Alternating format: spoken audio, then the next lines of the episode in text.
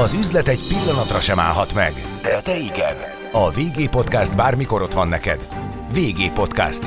Becsatornáz a piaci hírek, pénzügyek, gazdasági trendek világába. Üdvözlök mindenkit, Andor Attila vagyok. Nagyon-nagyon sokat beszélünk az elektromos autózásról, az elektromos autózás térnyeréséről, de kevésbé nézünk a vödör mélyére, hogy valóban ingyen van-e az a hajtóanyag, valóban ingyen jön-e az áram, de ha nem is ingyen, akkor valóban annyira olcsó-e, mint amennyire azt első gondolatra vélnénk.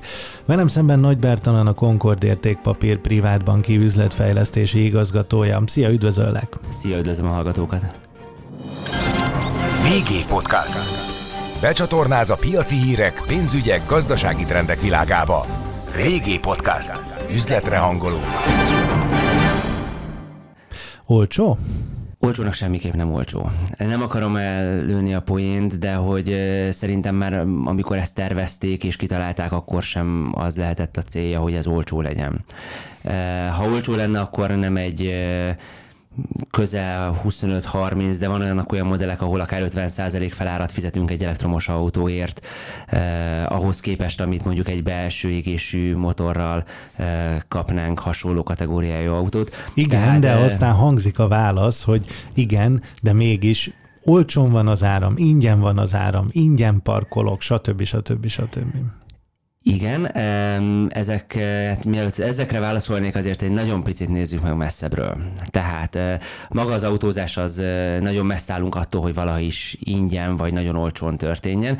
Ezt szerintem már tapasztalatból mondhatjuk. Láttuk, amikor a dízel nagyon olcsó volt a benzénhez képest, aztán jöttek rá olyan adóformák, amik viszonylag hamar megemelték ennek az árát. De, de gyakorlatilag ugye tartósan, tartósan drágább is mint a benzin. Igen, jelenleg, hogyha normál piaci árat fizetnénk, akkor valószínűleg nagyjából egy 10-20 forinttal többet fizetnénk amúgy a gázolajért, ami mindig azért vicces, mert hogy amúgy a gázolaj ez egy melléktermék, tehát hogy alapvetően annak nem kéne, hogy hasonló legyen, de hát nyilván arra is megvannak a, az adóformák. Mert hogy igazából maga az autózás az nem lesz ingyen, hiszen ha belegondolunk, ahhoz egy úthálózatot, egy rendszert üzemeltetni kell, és hát amúgy is a gazdaságnak azért az nem árt, hogyha van egy olyan adóforma, ami viszonylag stabilan bevételt termel az államnak, de ez amúgy mindenhol így van, tehát hogy ez, ez nyilván nem magyar specifikus dolog.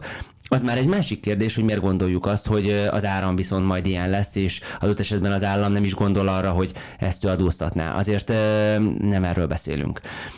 Akkor, amikor a 2010-es években gyakorlatilag még megbámultuk az utcán, hogyha egy zöld rendszámos autót láttunk, vagy nem volt hangja, ahhoz képest azért most már jóval több elektromos autó van. Erre nyilván lehet állami támogatást is kapni, de támogatjuk azt, hogy ez elterjedjen, de azért ezeknek a száma drasztikusan nő. Nem csak Magyarországon, nyilván e, például akár a északi országokban látjuk, hogy ott, ott szinte teljesen kiszorítják a belső égésű autókat. Milyen érdekes egyébként, hogy az északi országokat mondod, ugye tudva lévő, hogy az akkumulátorok ható távolságának enyhén szólva nem teszi jót a, a téli vagy az ordabb időjárás önmagában sem, és hát talán azt azért joggal feltételezzük, hogy vélhetően többször járatják például maximumon a fűtésrendszert mondjuk Norvégiában vagy Svédországban annál, mint mondjuk idehaza, vagy éppen bármelyik mediterrán országot is mondhatnám. Szóval nem biztos, hogy a legideálisabbak ezek az autók a, azokhoz a körülményekhez. Hát ez nagyon érdekes. Ugye alapvetően, hogyha egy picit visszamegyünk, akkor igazából a Teslát azt nagyjából Kaliforniában álmodták meg, tehát viszonylag stabil 20 30 fok közötti időjárás van az évnek majdnem minden napján, de mondjuk mondjuk úgy, hogy túlnyomó többségében, eh, ami kifejezetten ideális az akkumulátorpakoknak, és ezáltal nyilván a hatótávolság is teljesen más egy elektromos autónak. Hogy hogy kerül ez mondjuk akár Norvégiába, vagy mondjuk Finnországba, Svédországba, eh, vagy akár mondjuk a Benelux államokból szintén eh, jelentősen többet adnak el belőle, mint mondjuk belső égésű motorokból. Ott pedig az lehet a válasz, hogy ott a maga az áram előállítása nagyon olcsó, akár ugye szélerőművekkel, akár mondjuk vízerőművekkel, tehát azt látjuk, hogy ha olcsó energiájuk van, akkor, akkor azt így hatékonyan tudják felhasználni, ebből megint lehet azért alapvetően ráció. De visszatérve Magyarországra, én azt gondolom, hogy van egy adó mennyiség, képzeljük el magunk előtt, hogy központilag meghatározzák, hogy pár száz milliárd forint mondjuk, amit mondjuk be akarnak hajtani 4-5-6 millió autótulajdonoson ha ennek a szerkezete megváltozik, és mondjuk a autótulajdonosoknak a 10-15 vagy akár 20%-a már az elektromos autót fogja hajtani, akkor az nem azt jelenti, hogy az állam le fog mondani mondjuk a 15-20%-áról ennek a bevételnek, hanem nagy valószínűséggel, ahogy most is könnyű lenne, ki lehet mutatni, hogy ha te autót töltesz ebből, akkor neked bizonyos adókat ugyanúgy be kell fizetned, hiszen az utak karbantartását ebből oldják meg, és az elektromos autók pont ugyanúgy használják az utakat. Tehát azt gondolod, hogy akkor nincs ingyen ebéd, ezt tudjuk jól, de, de arra célzol, hogy így vagy úgy, de be fogják építeni a, a töltésre fordított áramárba az útalapot, karbantartási díjat, stb. Tehát millió és egy tételt építenek majd rá? Igen, ugye ha megnézzük az üzemanyagokat, akkor mondjuk egy dízel és egy benzin esetében e, kicsit eltúlozva, de azt tudom mondani, hogy nagyságrendileg akár a 35-40 százaléka is lehet az adó a jelenleg fizetett árnak.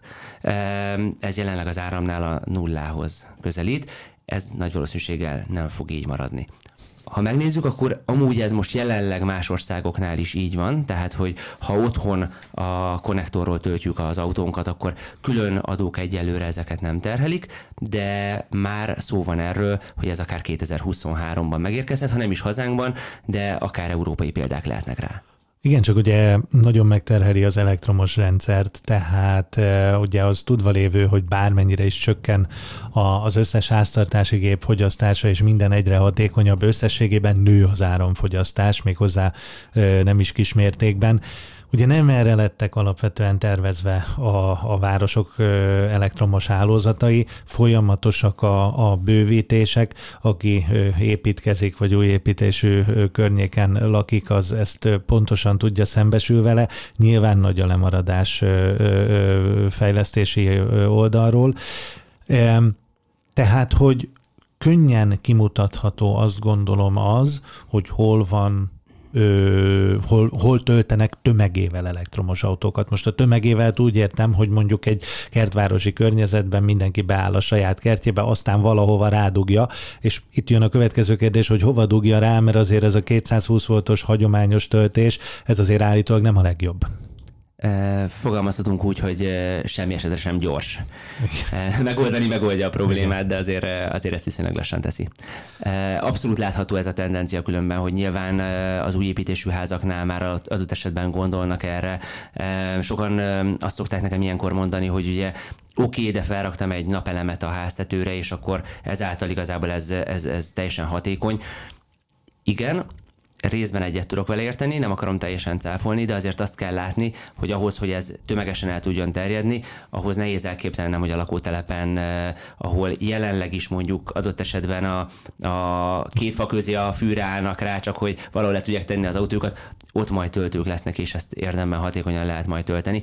Tehát azt gondolom, hogy eleve nem minden rétegnek, vagy mindenkinek elérhető az elektromos autózás. A másik oldalról, amit mindenképp meg kell említenünk, hogy már maga az új autó beszerzése sem olcsó, de azért, hogyha kiszámoljuk azt, hogy amúgy ha most nem éppen otthon tudjuk tölteni, hiszen elutazunk akár csak egy szomszédos országba, egy Ausztria, Németország, egy Olaszország, ezek nem nagy távolságok, tehát ma egy benzines vagy egy dízel autóval ezek pár órás utak, ilyen 5-6 óra alatt ki lehet érni. Igen ám, de ezeknek nagyon sok esetben 6-800 vagy akár 1000 km a hatótávjuk. Tehát gyakorlatilag, Már a belső égésű a belső égésű, Tehát gyakorlatilag szinte megállással nem kell számolnunk, hogy tényleg azzal a kávé pisi szünettel, ahogy szoktuk mondani. Hogyha egy elektromos autóval tesszük ugyanezt, akkor egyrészt Tegyük fel, hogy otthon ingyen megtöltöttem az autómat, de azért ez nagy valószínűséggel 200-250 kilométeres hatótávra lesz nekem elég, tehát legalább az út felét nekem úgy kell majd megtöltenem, hogy lesz a félútnál egy pihenőm, ahol fel kéne valahogy töltenem legalább egy 80%-ra, hogy kiérjek, ott kint megint keresnem kell egy töltőt, amiből majd eljutok félútig, ott megint töltök, és mikor hazaértem, akkor végül tudok majd ingyen megint után tölteni. Tehát igazából azért több olyan megálló van, ahol nekem piaci árat kell fizetnem, vagy piaci fölött itt valamilyen szinten, hiszen azért a, azt minden autós tudja, hogy ha mondjuk egy autópálya mellett töltöm meg benzinnel vagy dízel az autómat, biztos, hogy nem azt az árat fogom kapni, mint amit otthon szoktam a kisvárosba. Ez ugyanígy van az elektromos autóknál is. És akkor még nem beszéltünk arról, hogy például talál-e szabad töltőt, milyen töltőt, mennyire gyors töltőt talál szabadon, igényele ez például kitérőt, hogy mondjuk le kell térni egyszerűen az autópályáról, mert különben megáll a, a, a, a, a tisztelt család alatt a kocsi. Hát szóval... erre hadd hozzak egy konkrét példát. Az egyik kedves kolléganőm utazott a tavaszi szünetben, vagy hát a március 15-i hétvégén egy pár napra síelni Ausztriába. És most már az elektromos autó örömeit élvezték, ami így Hosszú útra ez volt nekik az első, de azért próbáltak felkészülni rá, hol lehet tölteni, hogy lehet tölteni, applikációt letöltöttek. Tehát azért azt gondolom, hogy felkészülten indultak. Ráadásul egy olyan autóval, aminek papíron azért 400 km körüli a hatótávja. Ez azért március 15-én, amikor nagyjából ilyen 0-6-8 fok volt, azért nem, nem pont ugyanezt mutatta a komputer, a valóságban ez sokkal közelebb volt a 220-250-hez.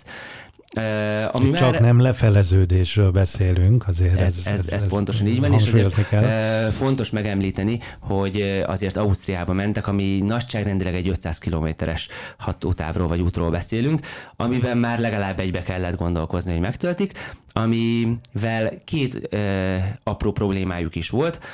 Az egyik, hogy amikor először megálltak, akkor felrakták tölteni az autót egy benzinkútnál, ők szépen megebédeltek, kimentek, és kiderült, hogy közben valamiért ledobta a rendszer a töltést, és igazából alig ment bele nagyjából egy ilyen 15-20%-ot sikerült rátölteni ez idő alatt.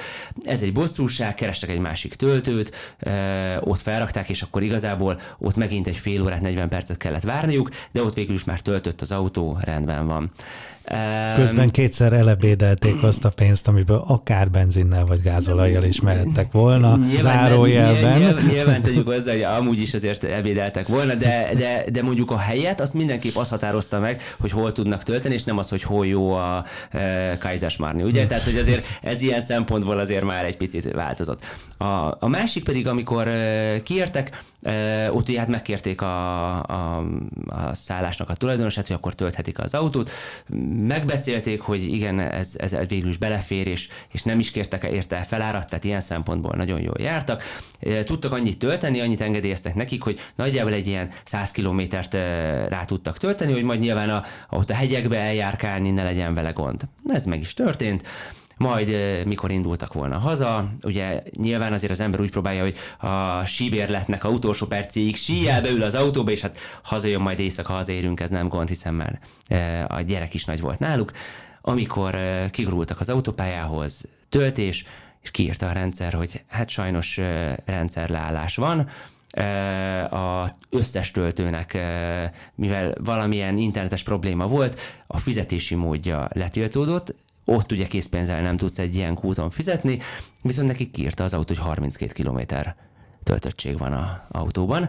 E, és felhívták a központ, és mondták, hogy igen, az a probléma, hogy ez teljes Ausztria területe, tehát e, igazából akkor nekik egy szállást kellett keresniük, ahol e, nagyon kedvesek voltak, és találtak pont egyet, és, e, és ott tudtak maradni éjszakára, sőt, még valamennyit engedték is tölteni, megint egy ilyen 50-100 kilométernyit kaptak, de hát azért, amikor kiírt, hogy 32 km, és ott állsz egy osztrák faluban, akkor ott elgondolkozol, hogy az autópályára már nem mersz felmenni, hogy mi lesz, és ha ott a faluban nem kapsz egy szállást akkor mit csinálsz. Mindegy, ez megoldódott náluk, majd elindultak hazafelé, és hát egyet kellett még tölteniük azért az, az, az biztos volt, és ekkor történt az az érdekesség, amikor ők egy órát akartak tölteni, megebédeltek, és kiderült, hogy azt mondta nekem, hogy ezt kell, hogy mindenképp mondjam, hogy változ, váltóárammal töltötték, ugye ezt választották, amivel nagyjából egy 11 kW-ot le kellett volna tölteni azért egy óra alatt a rendszernek, ez alatt 6 kW jött le nekik, ami azt jelenti, hogy ő 10 eurót, mert hogy percdíj alapú, 10 eurót fizetett 6 kWh, úgyhogy mondta, hogy illetve drágább tankolása volt, mert ez nagyjából a 100 km úgy jött volna ki ezzel az autó, hogy akkor olyan 12 ezer forintért tankolt arányaiban. Úgyhogy egy eléggé hányattatott, és azért biztos, hogy ez egy valamilyen szinten extremitás, de azért annyit De reméljük meg, a hó jó volt, és összességében jól érezték magukat. Nagyon jól csúsztak, e, e, ezt, ezt mondta, de azért azt mondta, hogy ő arra nem gondolt, hogy egy szinte új autóval neki ilyen hát időben eltolódó lesz a, a síelése. Komolyra fordítva, a, ugye 100 km 12 ezer forintnyi euróért, hát ez azt gondolom nem egy kecsegtető aránypár, de talán érdekesebb a, a 11 kW helyett 6. Ennyire terhelt a rendszer? Um, nagyon nagy különbség van a töltők minősége, gyorsasága között, és még hogyha olyanra is teszem, ami jóval nagyobb számot ígér, akkor is könnyen elképzelhető, hogy akár mondjuk a fele sebességgel tud tölteni. Ez, ez, ez nem meglepő sajnos egy elektromos autónál. De ha már itt a számoknál tartottunk, és nyilván most még egyszer szeretném elmondani a hallgatóknak, hogy egy extrémitásról beszéltünk, bár megtörtént, ehm, akkor is, ha a normál árakat nézzük, akkor is azért azzal kell számolni, hogy mondjuk Németországban most a lakossági ára már, tehát ez nem a e, kis és középvállalatoknak van, hiszen az jóval drágább, de a lakossági az úgy néz ki, hogy nagyjából 40-42 eurocentet fizetnek egy kilowattért. Egy ilyen autó nagyjából ilyen 16 18 kWh-át használ normál esetben városban. Nekünk nem tisztünk, hogy megítéljük, hogy Magyarországon maradnak-e a nyomott áramárak, és azt gondolom, hogy, hogy ez egy olyan kérdés, ami, ami, ami nem kapcsolódik ehhez a beszélgetéshez, egyáltalán nem. Viszont az tény, hogy ugye azért a, a, a magyar emberek egyrészt nem kizárólag, ahogy a, a példád is igazolja, Magyarországon használják az elektromos autókat, másrészt ha a világpiaci árak ennyire magasan maradnak, az azért így vagy úgy, de valahogyan befog, és lehet, hogy a lakossági ár alacsonyan marad, de így vagy úgy be fog gyűrűzni ennek az egésznek az árrendszerébe. Ugye.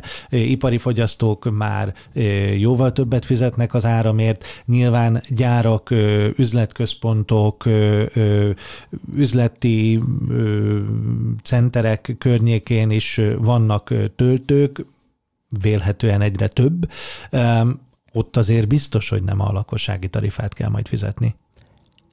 Hát jelenleg számolva azért azt hozzáteszem, hogy Németországban, Euró, Európán belül Németországban a legdrágább az áramára, de hogy nagyságrendileg a négyszeresét fizetik, mint itt nálunk. Tehát azért is mondtam, hogy ha egy elektromos autóval külföldön kell tankolni, az, az azért lehet tűnő meglepő, mint ahogy mondjuk ez most a benzin esetében is így van, hiszen nálunk jelenleg még, amikor felvesszük ezt az adást, akkor 480 forinton van fixálva ez a, a benzin és a dízel ár ára, de mondjuk már Németországban most jelenleg 2 euró Na de a, igen, és a akkor litere, most, ami 760 forintnak felel. És akkor most ö, bizonyára a következő kérdéstől ö, sokan fogják a fejüket, meg nyelnek egy nagyot, de akkor mi a drágább?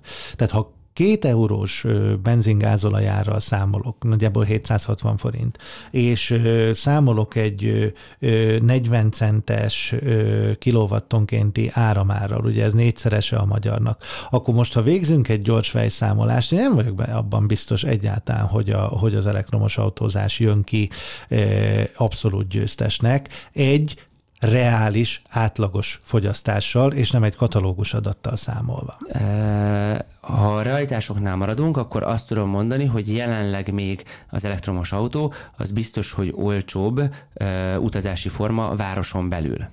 Amikor elkezdünk olyan extremitások felé menni, mint hogy autópályatempó, ahol azért Magyarországon a 130 helyett valószínűleg inkább a 140-150 az, az átlagos, azért legyünk ennyire őszinték e, saját magunkkal, plusz ehhez hozzájön mondjuk egy hidegebb időjárás, akkor e, az elektromos autóknál drasztikusan megnő a fogyasztás. Itt értem ez alatt, hogy még városban lehet, hogy mondjuk 16 kWh-val elmegy egy ekkora autó, e, az mondjuk 20-22, nem ritkán 23-24 kW-ot is tud fogyasztani, tehát akár 30-40 százalékkal nő a fogyasztása mondjuk extremitásban mondjuk akár másfélszeresére nő a fogyasztása autópályán hidegbe, ami már nagyon közel van ahhoz, amit mondjuk egy belső égésű motoros fogyasztana mondjuk autópályán. Tehát városban még mindig megvan az előnye, ha otthon tudom tölteni, mert van mondjuk napelemem, ami több millió forintos beruházás, de mondjuk van, és ezáltal így olcsóbb az üzemeltetés, itt még mindig megvan az előnye de továbbra is azt, az az üzenetem, hogy semmi esetre sem ingyenes és ez a világ legolcsóbb autózási formája, hiszen ez biztos, hogy nem lesz az, sőt az áramárának a drágulásával ez egyre inkább közelíteni fog a belső égésűek felé. Tehát, hogyha abból az irányból közelítjük meg, hogy azért veszünk elektromos autót, mert otthon tudjuk tölteni, egy kis autót veszünk, ami városban bőven elég, ezzel valamilyen szinten a környezetet óvjuk, ezek igazak ezek az állítások, és ebben a formában megfelelnek. De amikor egy két és fél három tonnás elektromos SUV-val próbálunk majd külföldre menni, eh, ezt használjuk mindennapi városi eh, forgalomba, akkor azt gondolom, hogy célt tévesztettünk, és ez semmi esetre sem lesz ingyenes, olcsó, és nem ezzel fogjuk megmenteni a Földet. És egyébként ugye azt mondtad, hogy ha napelem van a ház tetején, ami egyébként mondjuk 3 millió forintos beruházás, akkor sort lehetne folytatni, hogy a vételár különbség mondjuk, hogyha ugyanazt az autót nézem elektromos meghajtással, illetve ö, ö, benzin vagy, vagy gázolajüzemű motorral, az amortizáció, a szervizköltség, mert persze ö, beszélhetünk arról is, hogy ugye kevesebb alkatrészből áll egy elektromos autó, ö, igen, csak hogyha valamelyik idézőjeles fődarab elromlik, vagy minden esetre nagyobb egység, akkor azért vélhetően mélyebben kell a, a pénztárcában nyúljon a tisztelt tulajdonos. Nyilván, ahogy szokták mondani, ezeknél az autóknál már az is elképzelhető, hogy ha mondjuk az akupakkal történik valami, az, az közel van úgymond egy totálkárhoz már egy, egy négy, öt vagy hat éves autónál. Tehát ez egy nagyon drága és nagyon értékes eleme, ami ha részben tudják cserélni és folyamatosan frissíteni, akkor azért nem egyben jelentkezik, de ha egyben jelentkezne, az több milliós kiadás, ami már ha már csak 8-10 milliót ér az autó, akkor azért ez egy jelentős százalékát kiteheti, ami miatt szintén elgondolkoznak rajta. Ugyanez volt a belső égésűeknél is, hogy amikor mondjuk egy váltót kell cserélni, vagy amikor egy nagy felújítást, egy turbót, akkor ezek már mind olyan tételek voltak, hogy a használatnál már végig gondolta az ember, hogy ezt ráállt hozzá. Nyilván itt most mi számokról, fogyasztásokról, életszituációkról beszélgetünk, de ahogy te is mondtad, azért az elektromos autózásnak a helyi környezetterhelése ugye nyilván jóval kisebb, hiszen nincs üzemanyag égetés, nincsenek kipufogógázok, és nyilvánvalóan azért sokaknál ez is motiváció, és egyre fontosabb motivációvá válik, azt gondolom. Ami viszont biztos, hogy a, hogy a zöld autózásban egy, egy, egy, egy nagy pipa és egy, és egy nagy ajánlott plecsni, nem? Én azt gondolom, hogy igen, ezzel azért egy életformát is kifejezünk, és én ilyen szempontból egyet is tudok ezzel érteni. Nagyon fontos, hogy azt megint elmondjuk, hogy nem az elektromos autózás ellen vagyunk, hanem amellett, hogy ezt észszel tegyük, és gondoljuk végig, hogy amúgy a mi életformánknak, életstílusunknak amúgy ez mennyire felel meg, és tényleg ez a, a, a legjobb döntés. Tehát ugye van ö, költségelőnye, ha a fogyasztási adatokat nézzük az elektromos autózásnak, de egy olyan időszakban beszélgetünk, amikor hát sok mindenre lehet számítani, de drasztikus energia, illetve benzin, kőolaj ár csökkenésre nem. Mi a véleményed? Ez az előny megmarad, növekszik, vagy csökkenhet, ha a piaci folyamatokat nézzük, aztán nyilván azért nem kizárólag, azt gondolom nem kizárólag piaci folyamatok alapján segítik elő a kormányok például a zöld rendszámos autók terjedését, de hát ezt ugye nem tudjuk, hogy ki mit dönt majd. A piac mit mond? Lehet, hogy elsőre meghökkentő vagy, vagy fura lesz, amit válaszolok, de meg is fogom magyarázni. Furán hangzik, de a drága energiaár, én azt gondolom, hogy egyrészt velünk fog maradni, másrészt, hogy ahhoz, hogy igazi zöldülést érjünk el, és energiahatékonyságot, ahhoz nagy valószínűséggel ezek a fájdalmas árak kellenek. Mégpedig azért, mert ha végig gondoljuk, akkor vannak olyan beruházások, amik bizonyos ár mellett nem érdekesek. Ha nagyon olcsó az áramára, akkor igazából kvázi mindegy, hogy lekapcsolom a villanyt, vagy nem. Kvázi mindegy, hogy mennyit fogyaszt nekem az, elektromos autó, vagy, vagy adott esetben jó nekem a belső égésű. Ezek mind-mind a döntéseinket ha nem is ennyire precízen pontosan, de kvázi Excelben ki tudjuk számolni, hogy egy-egy döntésünk mennyibe kerül. És bizony elértek a e, energiahordozók arra az árszintre, ahol egyszerűen a hétköznapi ember is kiszámolja, végig gondolja, hogy mennyibe kerül egy munkába járás, mennyibe kerül egy hosszabb út. Nem csak úgy beülök az autóba, és azt mondom, hogy hát akkor most elmegyek, nem tudom, kávézni egyet Bécsbe, mert e, amúgy is szép Bécs, és délután meg hazajövök, végig gondolom, hogy az hány tízezer forintba fog nekem kerülni.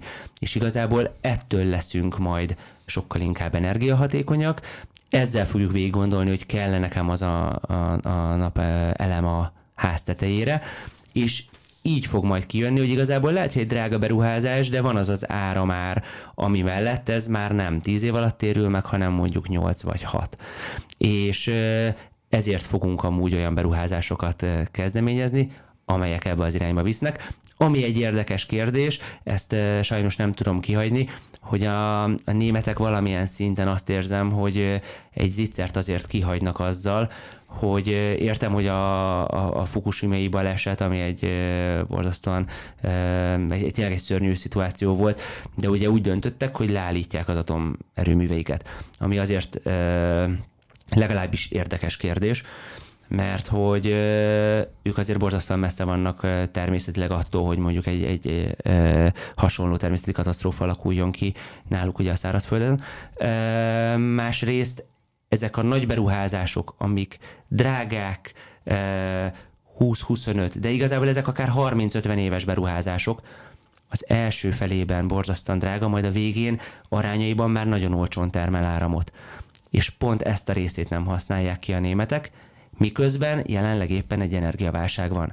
Tehát leállítani úgy az összes És jelenleg éppen barna kőszénnel meg lignittel is pont ez a probléma, állítanak elő áramot. És pont ez a probléma, hogyha őszinték akarunk lenni, akkor sokkal inkább kéne jelen helyzetben azt mondani, hogy oké, okay, erre az energiaválságra még zöld energiából nem voltunk felkészülve, lehet azt mondani, hogy erőltetetten át kell térni, de ha választani kéne, akkor nagy valószínűséggel az atomerőművek pár évvel e, tovább használata, mind környezet szempontból, mind a, a fogyasztók szempontjából, hogy mennyibe kerül az áram, hiszen az atom az ilyen szempontból egy, egy olcsó energia jelenleg Németországban. Na, ezért kérdéses számomra, hogy e, amúgy ez egy jó döntés lesz-e, és hogy e, kell-e akár egy olyan hát biztos, hogy valamilyen szinten arcvesztéssel járó döntést hozniuk, hogy mégsem állítják le e, az összes atomerőművet, mert ez, ez nagyon fájó és nagyon húsban markoló lesz majd. Meglátjuk. Nagy Bertalan a Concord értékpapír privátbanki üzletfejlesztési igazgatója. Köszönöm szépen. Én köszönöm. Üzletre hangolunk. Régi podcast.